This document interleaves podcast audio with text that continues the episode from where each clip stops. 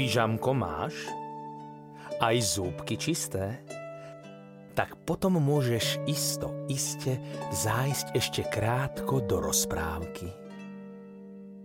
Zamkni si pusu na 3 zámky a rozpoviem ti do uší, čo zažil dnes náš Medúšik.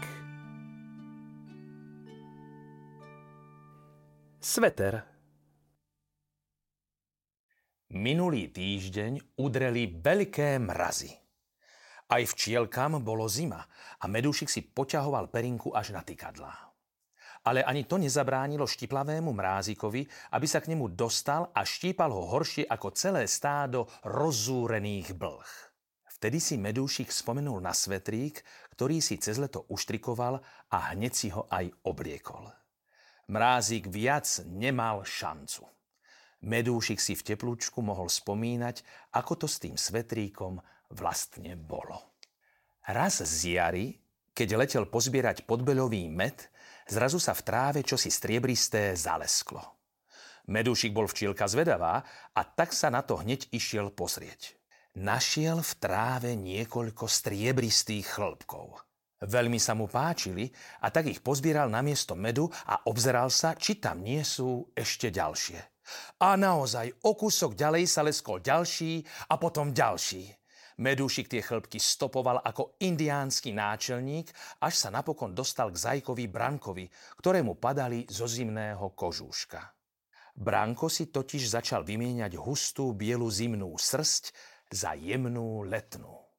Aj Medúšik si spomenul, že ho občas v zime štípe mráz a zatúžil po teplom zimnom kabátiku, aký nosil Branko. Vlnu už mal od zajačika, kabátik stačilo iba upliecť. Medúšik si ihneď spomenul na pavúčicu Luciu. Tá teda viedkať siete, ona mi určite kabátik upletie. Lenže Lucia mu povedala. Ja viem len tkať, ale kabátik sa musí pliesť. No skoč za húsenicou priatkou Zlatkou, táto určite bude vedieť. Nájdeš ju na starej moruši pri ceste. A tak Medúšik aj s nákladom zajačej srsti letel k moruši. Priatka Zlatka bola akurát uprostred raňajok, alebo obeda, či čo to vlastne bolo, keďže ona vlastne celý deň iba jedla.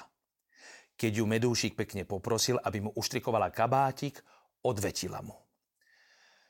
Nemám čas na štrikovanie tvojho svetra, budeš si ho musieť upliesť sám. Medúšik smutne odpovedal, ale ja to neviem. Zlatka spokojne žula ďalší lístok a pritom si včielku skúmavo premeriavala.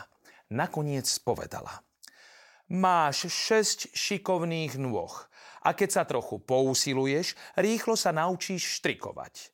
Už teraz na tebe vidím, že máš na to talent. Choď si zobrať z vedľajšieho smreka nejaké ihlice a vráť sa sem.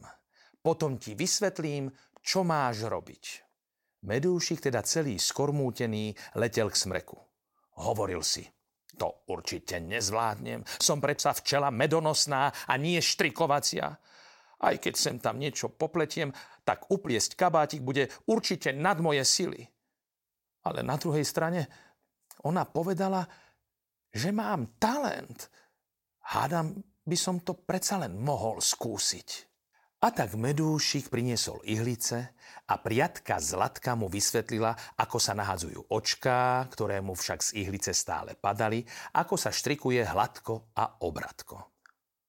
Už bolo poludnie a Medúšik nemal okrem dopichaných a boľavých nožičiek uštrikovaný ani milimeter. Už to chcel nechať tak, ale Zlatka mu jednostaj hovorila.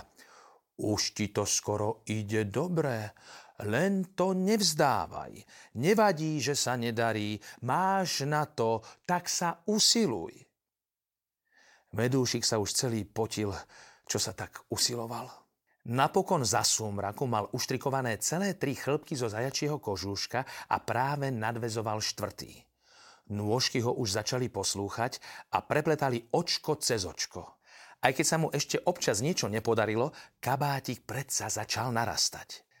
Medúšik vďaka Zlatkinej tvrdohlavosti objavil nový talent na pletenie a popri tom, ako mu riadky upletenej srsti pribúdali, premýšľal nad tým, že nie je správne dopredu hovoriť ja to neviem a pritom ani neskúsiť.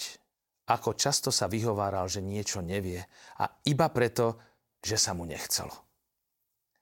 Koľko užitočných vecí sa už mohol naučiť. Preto sa hneď rozhodol, že slová ja to neviem už nikdy nepovie. Radšej namiesto nich bude hovoriť mohla by si ma to naučiť. A mal čistú pravdu. Či bude Medúšik raz tá najšikovnejšia a najmúdrejšia včielka, to naozaj neviem. Ale isto viem, že je na dobrej ceste sa ňou stať.